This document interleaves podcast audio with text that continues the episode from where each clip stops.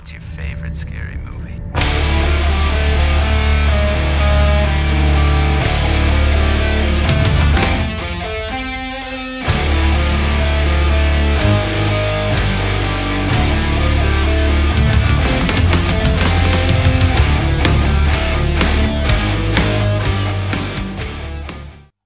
Hi, and welcome to Bloody Good Screen. I'm your host, Mike Goddard.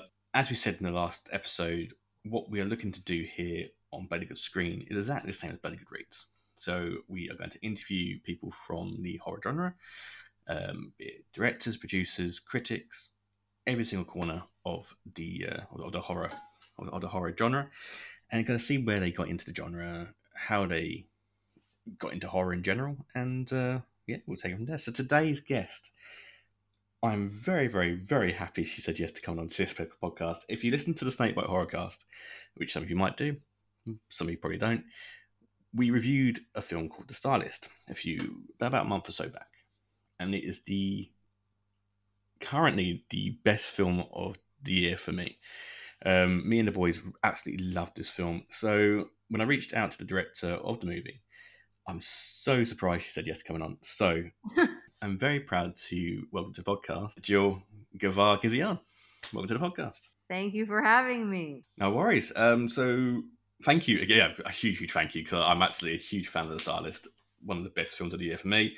What we like to do here is basically force people to pick three movies that they absolutely love because I'm a bastard like that. So it's a hard, it's a hard thing to make people pick. I, I, I, do this to authors every single week on the on the book on the book podcast, so I'm going to do it to, to uh, the film genre now. Um, so I'm going to start the podcast off like I do every podcast and ask you, how did you get into the horror genre? Oh man, um, it's interesting. I'm not. I I know that when I was really little, I loved anything that was scary. Like, you know, first I kind of discovered the books, the scary stories to tell in the dark. You know, that have become mm. so so iconic. Um, and I love to play any like games at night outside in the dark. And I was just always really into anything that gave me that kind of thrill of being scared. And so then once mm-hmm. I discovered movie, like scary movies, I was just like in love, you know, fall fell head over heels. And that was when I was way too young to be watching them at like nine, ten years old. And I would go stay with a, one of my best friends that I grew up with for the weekend, and her parents would not pay very much attention to what we would rent, and so we would be watching like you know at 10 years old is when i started to watch stuff and i very much remember watching specifically like dr giggles at that age which is fun you know has a it's a funny great mm-hmm. slasher but candyman especially is one I watched back then. That's still one of my favorite movies. Um, but yeah, I just became obsessed with it, and really, I always loved movies, and first fell in love with movies that could make me cry. So then I think there's also a connection to the scary thing. It's like these intense uh, emotions that you know that they can evoke out of you. I just mm-hmm. fell for the idea that like a story could do that to you, and I, I love that still. Because you're, I think you're, you're around the same age as me, so I think, especially when I was growing up in the UK, it was more, you had less kind of eyes on on the genre, so people could you could probably get away with watching more than you can nowadays. Especially with parents back then weren't as kind of clued on as as, as parents now. yes. Oh, I mean, I'm a parent myself. I'm never going to let my uh, my my child watch stuff that I used to watch. No way. but um, my my my mum always used to let me watch a lot of stuff that I would have would have thought um, she had no idea I was watching. But it's always a good way of getting into horror, especially younger. Yeah, they didn't know any better how bad it really was. exactly. Friend and me child's play when they probably didn't think it was actually uh, any any bad as it was. So, anyway so did you always want to be kind of in the film genre, or was it something that you kind of looked into doing later on in life? Or? Yeah, it's not something that I actually even realized was a possibility or in my in, it at, at all until honestly till I went to a horror convention in my like late 20s and saw some films there, met the filmmakers that made them and that's when it like all clicked I think in my head that like real people made movies. I don't know, mm-hmm. it sounds ridiculous, but before that I think I thought it was just something like completely out of reach that I would never even consider. And it was like I guess it took me seeing like the people that did it behind a specific movie that I saw. I'm like, oh wow, this is a thing that people make movies. um, when I was younger, like in middle school, like young teens, I would make I made funny, silly stuff for fun with friends on like a my dad's giant camcorder on t- on VHS tape, and um, but I didn't. And then I was so I was always and I was always really interested in performance art and theater and all different types of creative stuff. And so I just did little things that I think what finally led to this, like photography and music and hair and fashion. But um, yeah, I just it didn't dawn on me that it was so. It wasn't like something I was like I'm going to be a filmmaker from like the beginning of my life. I always loved films and loved being part of that world and creating. But yeah, I think I thought filmmaking was too big of a feat or impossible until I saw a Mm. person that did it or met one. Especially the horror genre, the people directing and kind of writing and producing are so laid back and are so normal. You wouldn't kind of expect it when you kind of first meet them. Because I used to go to Fright Fest a lot. You'd meet a lot of people on Fright at Fright Fest, directors and producers and writers. Uh, yeah, you, you kind of get a different side of it. So yeah, um, You expect them all to be super weirdos. Plenty of us are. well, yes, it's always, always nice to be a little bit, but wouldn't be a horror Yeah. fan if you wasn't. But let's kick straight into it then. So every like, like I said at the start of the podcast, what we do is get you to pick three movies. So what is your first bloody good screen? oh man, which one do we do first? Well, since I already brought it up, naturally, uh, we could do Candyman. Go for it. Should we say it? How many times do we say it in the mirror? Uh, it's it's almost ten o'clock at night here. I don't know if I want to say it many times. See if he'll show up and join this podcast real quick. hey, if I can Uh, Tony Todd on this podcast, I'd be more than happy. Tony, he, oh my gosh, I don't know where to begin on the film. Uh, like I said, it was it's one of the first horror movies I remember seeing ever in my life, and Mm. I don't think it's just because of that. I think it's one of the best and scariest horror movies ever made. And what I specifically love about it is that he, I love his story and his background. That he kind of has like a, a similar to like a, a backstory, like a cla- one of the classic monsters. You know, like all the Universal monsters.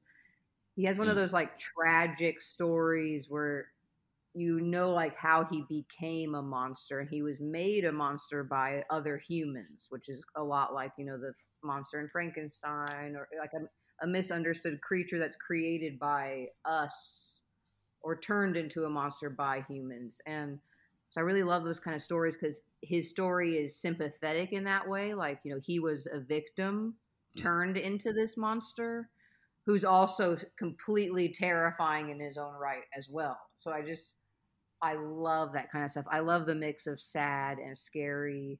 And to me, he's like, you know, it has all this like romance in it because his his story is a, you know, he was in love with this woman, a white woman, and he was killed by this mob of white people because of racism. And it's a fascinating story that I think that's you know why they're remaking it. It's so it's sadly hor- horrifically still relevant and Mm.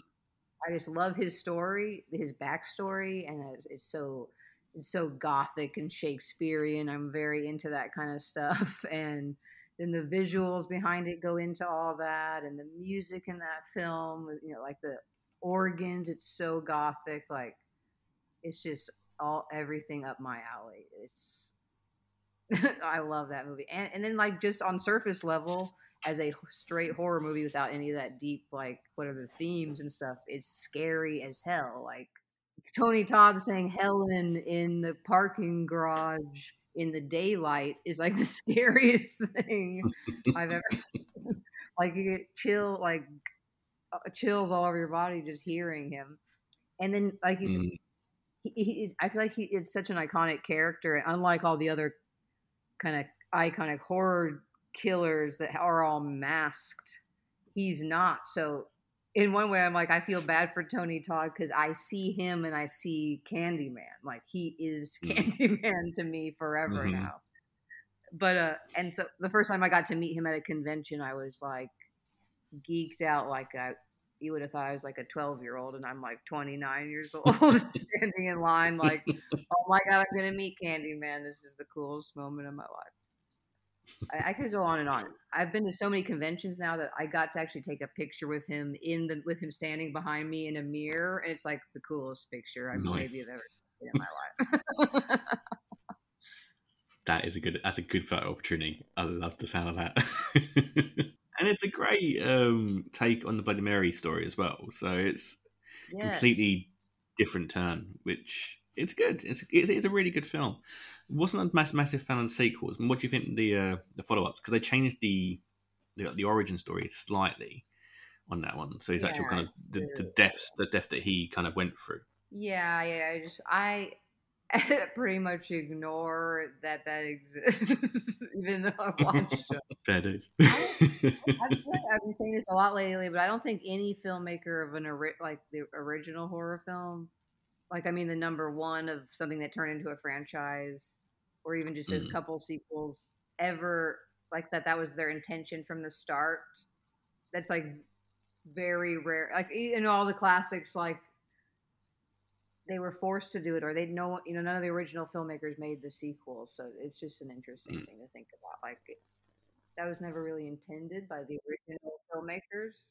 I am excited to see the remake or reimagining or whatever word whatever words we Mm. use for that now with for Candyman. Candyman, which is also called Candyman.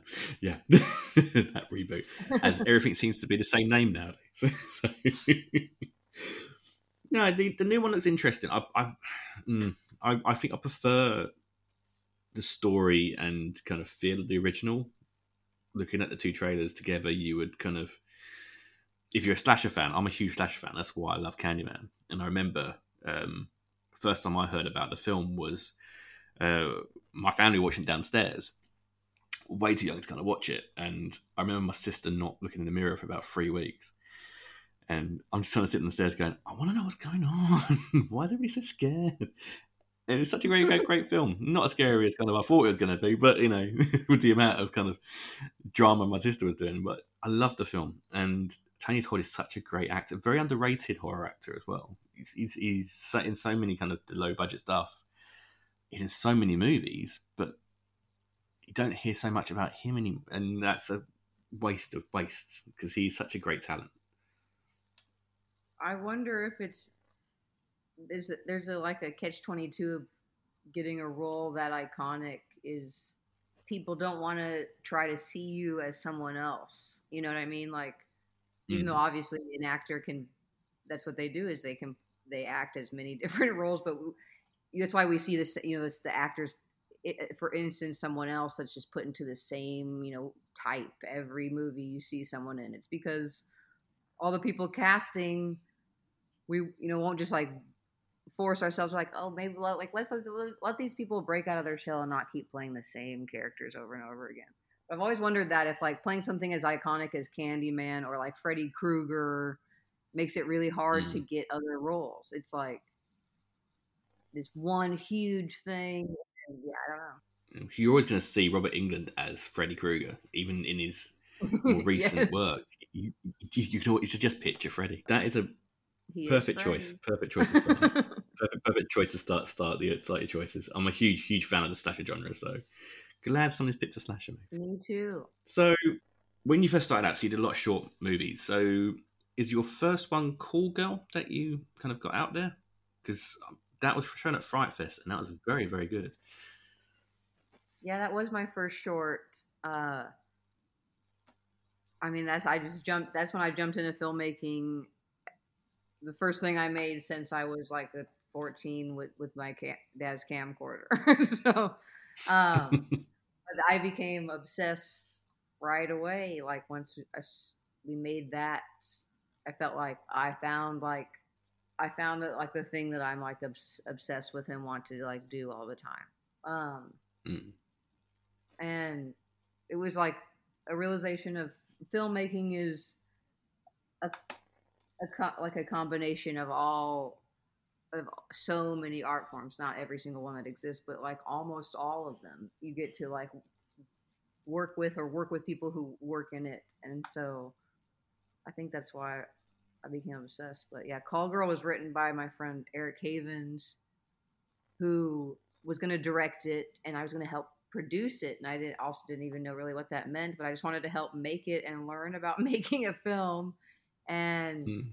then he realized like directing wasn't really the path he wanted he's just more focused on writing and doesn't like the mm. stress mm. that comes with the directing part and uh, so i just asked if i could do it and I had no idea what i was getting myself into and here i am now still, still trying to figure it out and you, have actually got a huge actor in your first short as well, uh, Laurence R. Harvey from uh, Human Centipede Two fame. That was that must have been quite an, an interesting, um, interesting chat after he's released that movie. That was a dream scenario. I I met Laurence at one of the horror conventions at that actually that first one where I discovered filmmaking that was a real thing that could happen. Um, I met him that weekend, and I met the guys who made Dear God No, Frankenstein Stein created Bikers. James Bickert is the director of those movies. I became friends with them that weekend, and they maybe already knew Laurence. I think is the situation. I met Laurence because I wanted to as a fan, but then I also got to hang out with him a lot behind the scenes because of them, and mm-hmm. we can we, we stayed in touch thanks to social media and I shared the script with Call of Call Girl with him really just for his thoughts on it, and he wrote me back saying he wanted to be in it. and I was like, "Oh my god, oh shit!" Like I was actually very intimidated and scared. I wanted to do it, but I thought I was too scared, like I would be too too intimidated to do it. And then I finally got, came around to realizing I'd be crazy to not take that opportunity is thanks to him is how we got Tristan, who's also in it, Tristan Risk, and I think I I got to work with two re- really exper- experienced people on my first thing, so it was I learned from that that that's not something to be scared of. That's something you should try to do because then you're surrounded by people who know more than you, and that you're just going to learn from them, and that's the idea. I'm trying to put the but he's such a such a talented person. Again, like you're saying, the horror people you think are going to be super weird. He's like the sweetest man in the world who is also very weird, but I mean that as a total compliment. well, yeah, especially looking at his his um, audition for Human Centipede 2 and what he did to that chair. He's a very, very weird man. But met him briefly at Fright Fest, but he, he seems absolutely lovely though. Um, but yeah. he has a background in, in, performance art more so than mm. acting, and you can totally see that. And almost like a look at Human Centipede 2 in a different light. Like, sure, it's this super gross out film, but it actually has like an insanely good perf- like performance at its center. Like, mm for it being this like super disgusting movie that plenty of people would never watch, like Laurence carries that film and doesn't say a word in that entire movie. That's an incredible performance. Mm. No, 100% agree. 100% like, it's agree. a silent like role. it's insane. That's not easy. And yeah, glad he was silent in that one. so you were also kind of looking at your kind of shorts, shorts, and kind of what you've been up to. You were a second unit director for Jen and Sylvia Soska. That must have been a cool experience. Two of the, the kind of biggest name, fe- you know, especially female names in, in horror. that was all connected to this freaking call girl experience because Tristan Risk, who was in Call Girls, works with Soskas. She was in American Mary. She played Beatrice, the character that was, you know, had plastic surgery to become look to look a lot like uh, Betty Boop, the character. Um, But through my through Tristan, it, it was like it was this weird, crazy timing and just being in the right place at the right moment situation where the tw- Soskas knew I, I was shooting Call Girl and that Laurence was here in town with me, and they wanted just one little shot of Laurence in their segment. So they asked me to shoot that for them. And then what's crazy is the ABC's of Death producers, they took that shot out of the twin segment and they put it at the very end of the whole movie like it's now a secret shot at the end of the credits Mm. and it's really just really fucked up disturbing thing it's like, not surprising at all if anyone remember like the soska's segment was teased for torture porn and Yeah. had Tristan Risk in it as well. She was playing a porn actor mo- doing an audition for all these super creepy dudes, and all these tent. Spoiler alert! All these tentacles come out of her and start to do horrific things to the men. And what it was, what what was going to happen? This is a cool story. Was that it was going to cut out to suddenly Laurence, like as if he was watching this on a web, like on his laptop, uh, masturbating to it. and he's like, How the fuck am I supposed to wank to that? And uh, so they take it and put that at the end of the whole movie. So it's kind of cool that now he's saying it about like the whole movie. But I had no idea they were doing it till I watched the movie. So I'm like watching the segment, and then I was so upset. I'm like, oh, they took my shot out totally, and I had no idea. and then I was like beyond surprised when it was at the very end. I was like, holy crap. so it was fun. Very funny experience. We're shooting in my friend's apartment. Like, okay, this is what we're doing right now. By the way, tentacle. There you go. no and questions Laurence asked. is wearing a shirt, wearing a shirt with a picture of himself on it from Human Centipede 2 in this in the shot in the scene. It's the most ridiculous thing in the world. I've managed to sneak Laurence into a lot of other things. Like I worked on, I was assistant director on my on Frankenstein Created Bikers, James Bickert's film. Laurence is in that. Laurence also did the voice of a puppet in a film that I was the producer on called BFF Girls. It's a short film. So Hmm. I'm always trying to bring Laurence in somewhere. If anything, he's going to voice a puppet of a of a perverted cat. That's what he did in BFF Girls. I swear, he's getting typecasted now. yeah, there's a, definitely a theme here. I'm sorry. Cool. That is such a cool story. I love that. Go on. No, we need to do it. We need to segue into the second one because we can get carried away by talking about Laurence all day. so, Yes, what is your second love him. bloody good screen? Great question. What is it? Um, let's talk about Lucky McKee's film May, which I've been called out for for my clear inspiration on the stylist for. Never seen May. It's one of the ones of his I haven't seen. So, Oh my gosh. yeah. I know. It's, it's always been on my list. It's always been You're on my list. But watch it. to that one. Immediately now that we've talked that I'm talking about it. Um I will go straight and watch it. What's What's interesting is I didn't see it. Also, like I I didn't see it when it first came out, which doesn't really make sense to me because I think it's like around 2005 or around like the time I'd be watching a lot of movies and I didn't even hear about it. And years later, I remember seeing the image of her, which is like the poster image with the, it's her face and these like scissors around her. And I, then I knew a, a friend had her tattooed on him, and I'm like, what is this movie like? I, and then I finally watched it and just became obsessed with it. It's everything I love. It's a character piece about a woman who is kind of slowly losing grip with reality, which is clearly something I like if you've seen a stylist.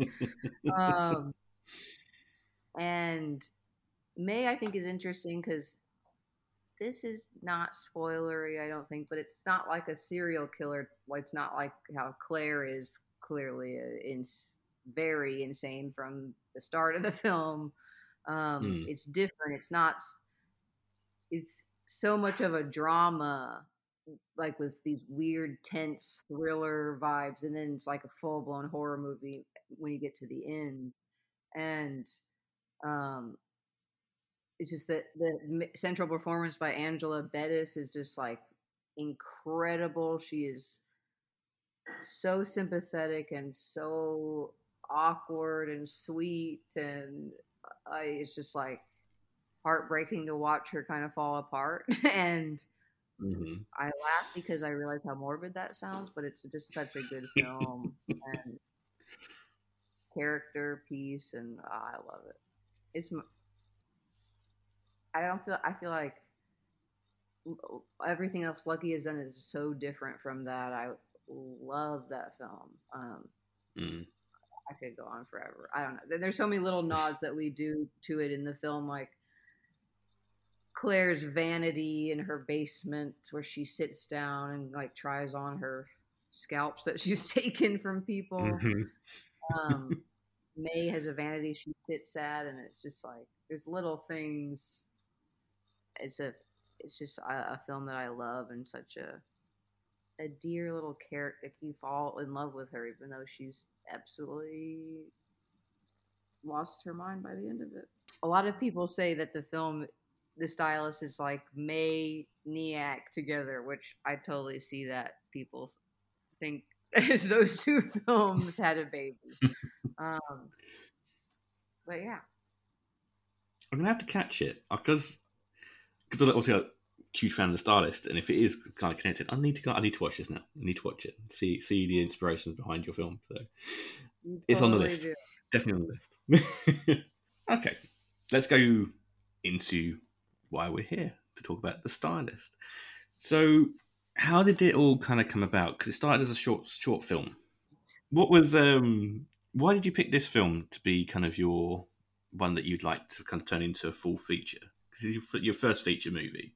What was it about stylist that kind of really kind of yeah. pushed you to make it into a, into a full film? It was just something that from the beginning of the idea, I wanted to. I wanted it to be a feature even before we made the short, but I knew I knew and I wanted more experience. I had that at that point I had only made Call Girl, and I just knew there's no way I was going to jump from the one short film to trying to make a feature. So, but I felt like like that.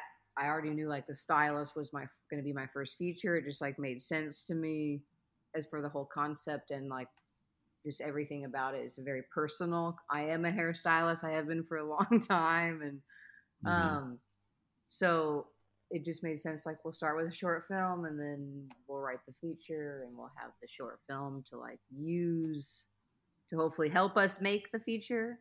And um, one thing I major thing I learned in hindsight is I should have had the script ready for the feature, like totally ready before the short came out to festivals because that's when everyone asked us like, "Oh, is this a feature? Like, do you guys have a script? We want to see it." And we're like, "It is a feature. We don't have the script yet." And um by the time we did, we tried to get it financed for a couple years, and then finally, I was just like, "We got to make this now. Like, we're done waiting for someone to finance it. We got to figure out how we're going to finance it with like either Kickstarter or small amounts of money from pr- private investors." And um, so, yeah, I just felt like it was just the concept that chose me. It wasn't like what short. None of my other shorts to me feel like something I want to expand. They just exist to me as short stories. But this was always like mm.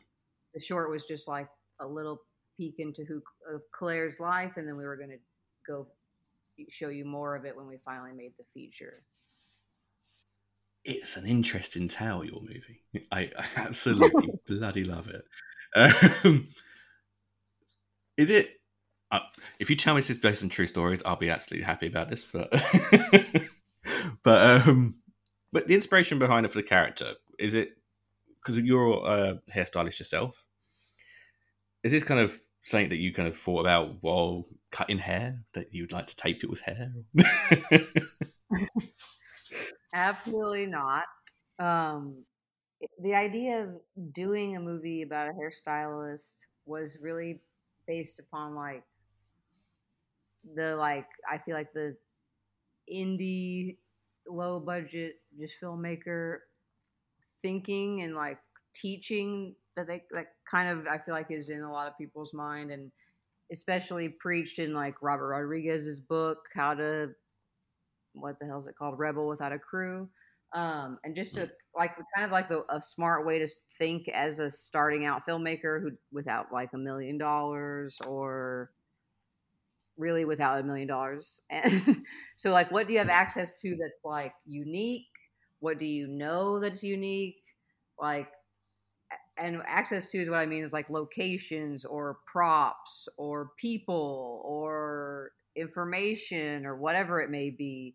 I learned that early that like filmmaking's as as far as making it look better production value is all about like having really cool locations because you don't have the money to like build a set from scratch or or design a room from scratch. And mm. so with that kind of thinking i was just like salons like i'm in salons all the time work in a salon like i've never seen a movie like largely set in a salon. I've never seen a movie about a hairstylist like as the protagonist of like any genre.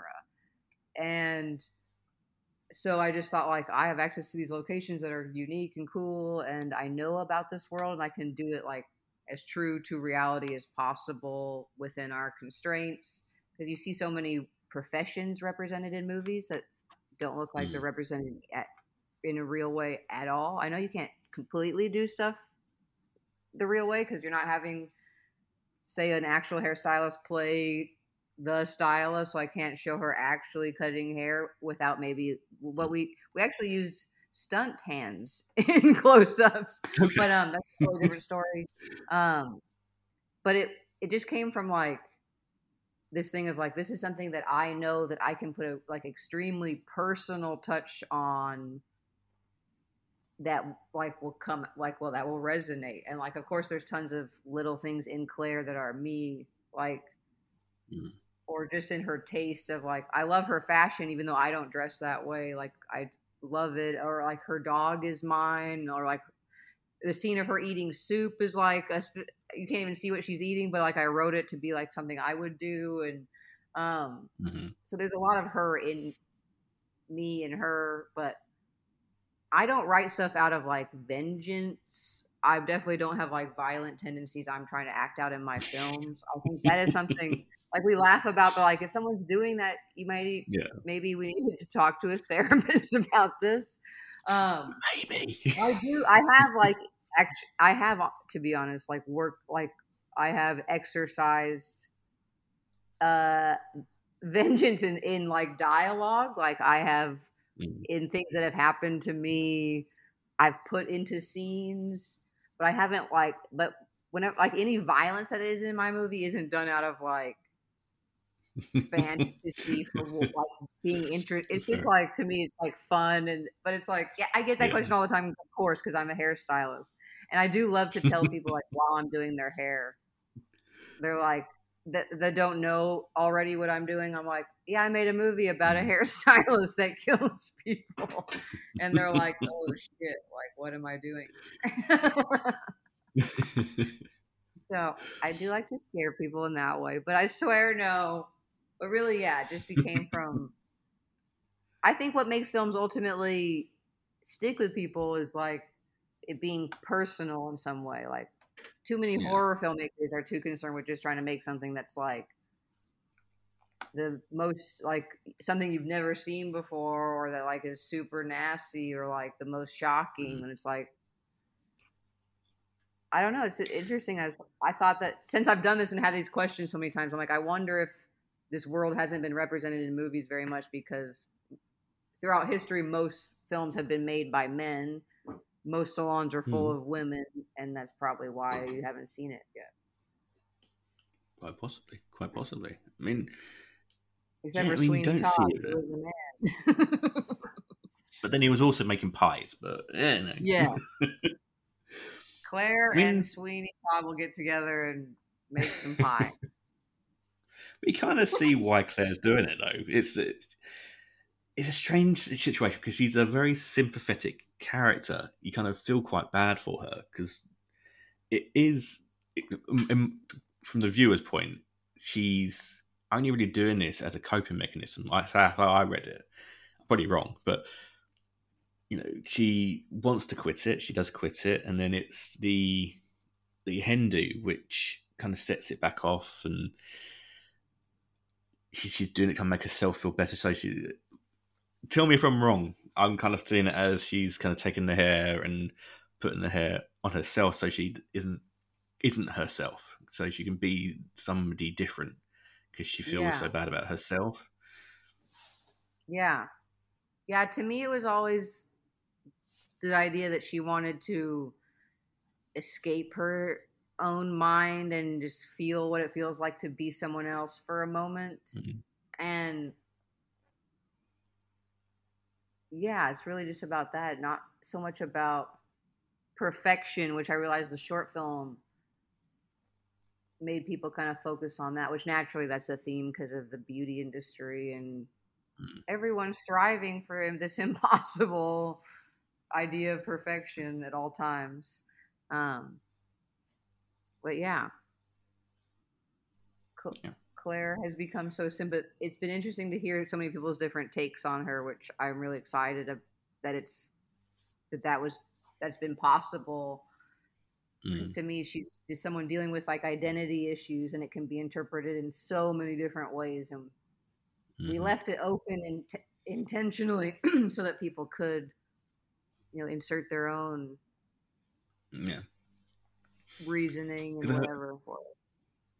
Because to, to me watching it it's very it's if you have depression or kind of you you suffer from that and you kind of want to be someone else and seeing her kind of wanting to be the people she's cutting the hair off because they have these exciting lives and she feels like her, her life isn't kind of as exciting but especially the, the first the first lady that she kind of takes the hair off of you know she goes back to her a couple of times and she goes through different different hairstyles but nothing nothing suits her right. One question i do want to ask.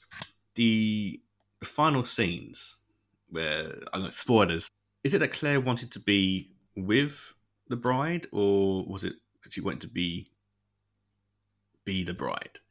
Because there's a lot of the backstory which kind of goes back to a wedding which i'm assuming is the wedding she should have had but she wants to be her kind of like just how i was saying she wants to feel what it's like to be someone else and so the ending Mm. is like this grand uh my attempt at this shakespearean type of way over the top uh dramatic Mhm. ending where she, this kind of like coming out moment for her like she's finally going to get to be someone else in front of everyone else like she gets to come out Mm. and expose herself for what she really wants to be and be seen finally and but i think she also knows somewhere like that this is just this is like a fleeting moment this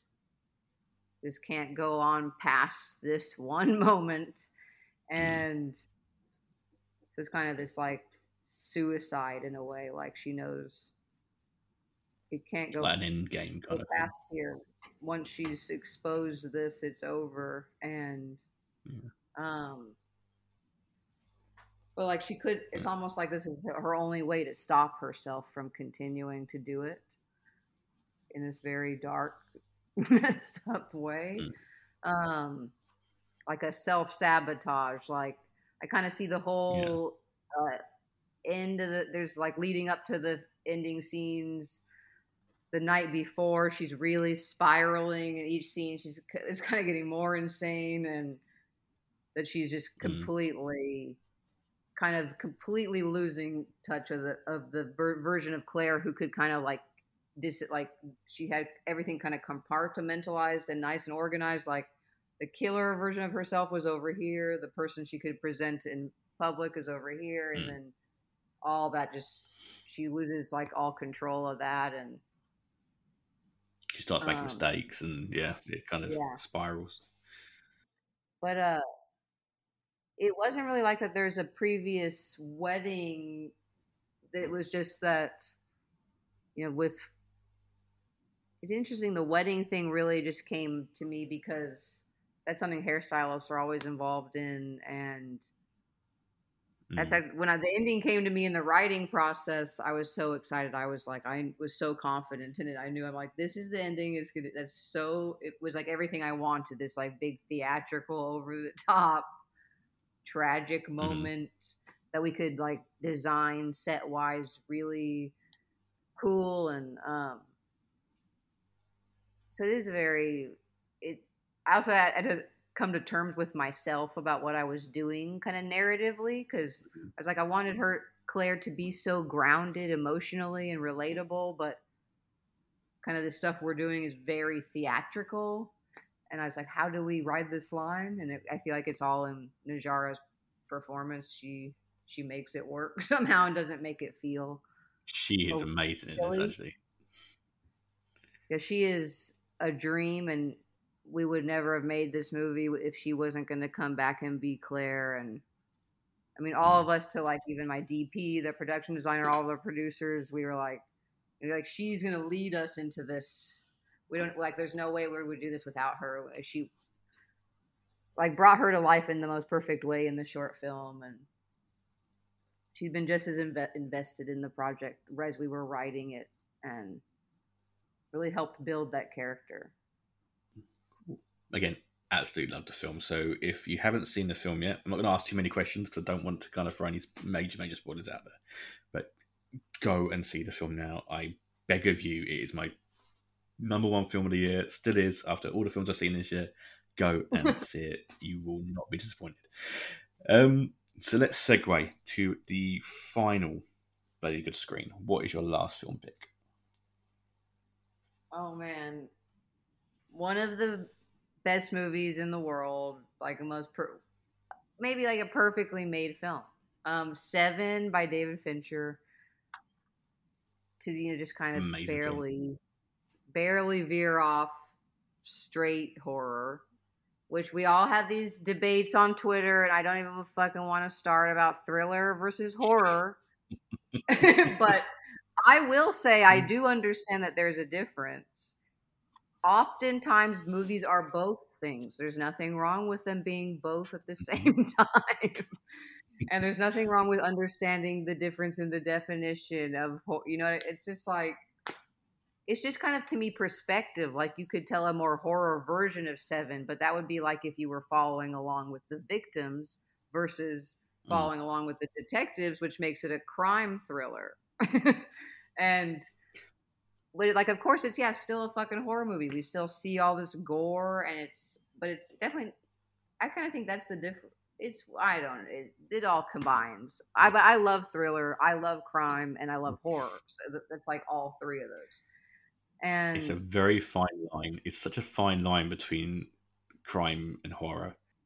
So now I spoke to an author, um, Mark Billingham, on the book podcast a month or so ago, and he writes a series of crime crime novels um, in the UK. And he said, while it is a crime thriller, he never kind of marketed it as a crime thriller. A lot of his first three books is more horror, and even though it is set in a crime kind of setting, the horrific acts are more kind of based in horror than it is kind of in the kind of crime side. Obviously, the more he went on and the more his publisher pushed for it to be more of a thriller, then he got more kind of into the cop kind of detective side of it. But it's such Yeah. a thin line. And this is why the argument of is Silence of Lambs a horror film kind of gets thrown in there as well. But I, I see kind Yeah. of Seven more like like Saw. In Saw, technically, yes, it's a horror film, but it's also technically a crime or a thriller Yeah. it is. It's interesting because I feel like it's almost like the difference is like what is the the film's intention? Like what what what feeling are they intending us to feel? Because to me like something like 7 isn't necessarily scary because it's more methodical. We're more like along the story. We're experiencing everything even though there are a couple maybe kind of tense scary moments. But it's not designed to scare us. But then what's weird is I would say like the stylist, I didn't design to scare people. To me, it's like you're, I'm taking you along with Claire. She's the bad guy, but Hmm. you're on her side. But it's of course still like a horror movie because she's killing people. But to me, I always was always approaching it like a psychological thriller drama that has horror like Mm. horror scenes, like slasher scenes. And but so I really think it's just a, such a weird thing to describe. It's like I could almost totally defend that like Seven isn't a horror movie, and then I could totally defend that it is. I could do the same thing with Silence of the Lambs, because to me, Mhm. like it's totally obviously crime until like those scenes between Clarice and Hannibal are like super tense and scary. Even just those conversations, or when she's walking through the, you know, Buffalo Bill's house in the dark. But it's like, but I Mhm. can totally see someone saying that they're not horror movies, and I understand what they mean. It's just like Mhm. like people have to get in such such a freaking roar about it. I understand because we we love horror so much that we don't like it when people like take the take these movies or like don't want to call like a really prestigious film a horror movie. I think that's part of it, but Mhm. yeah, seven. We're not. I could talk about it forever. I'm a huge David Fincher fan, Yes. like in general. Um, I mean, he's like the king of the freaking crime thriller that what we're talking about right now, like Zodiac and Zodiac and Seven might be my favorite too, and I love the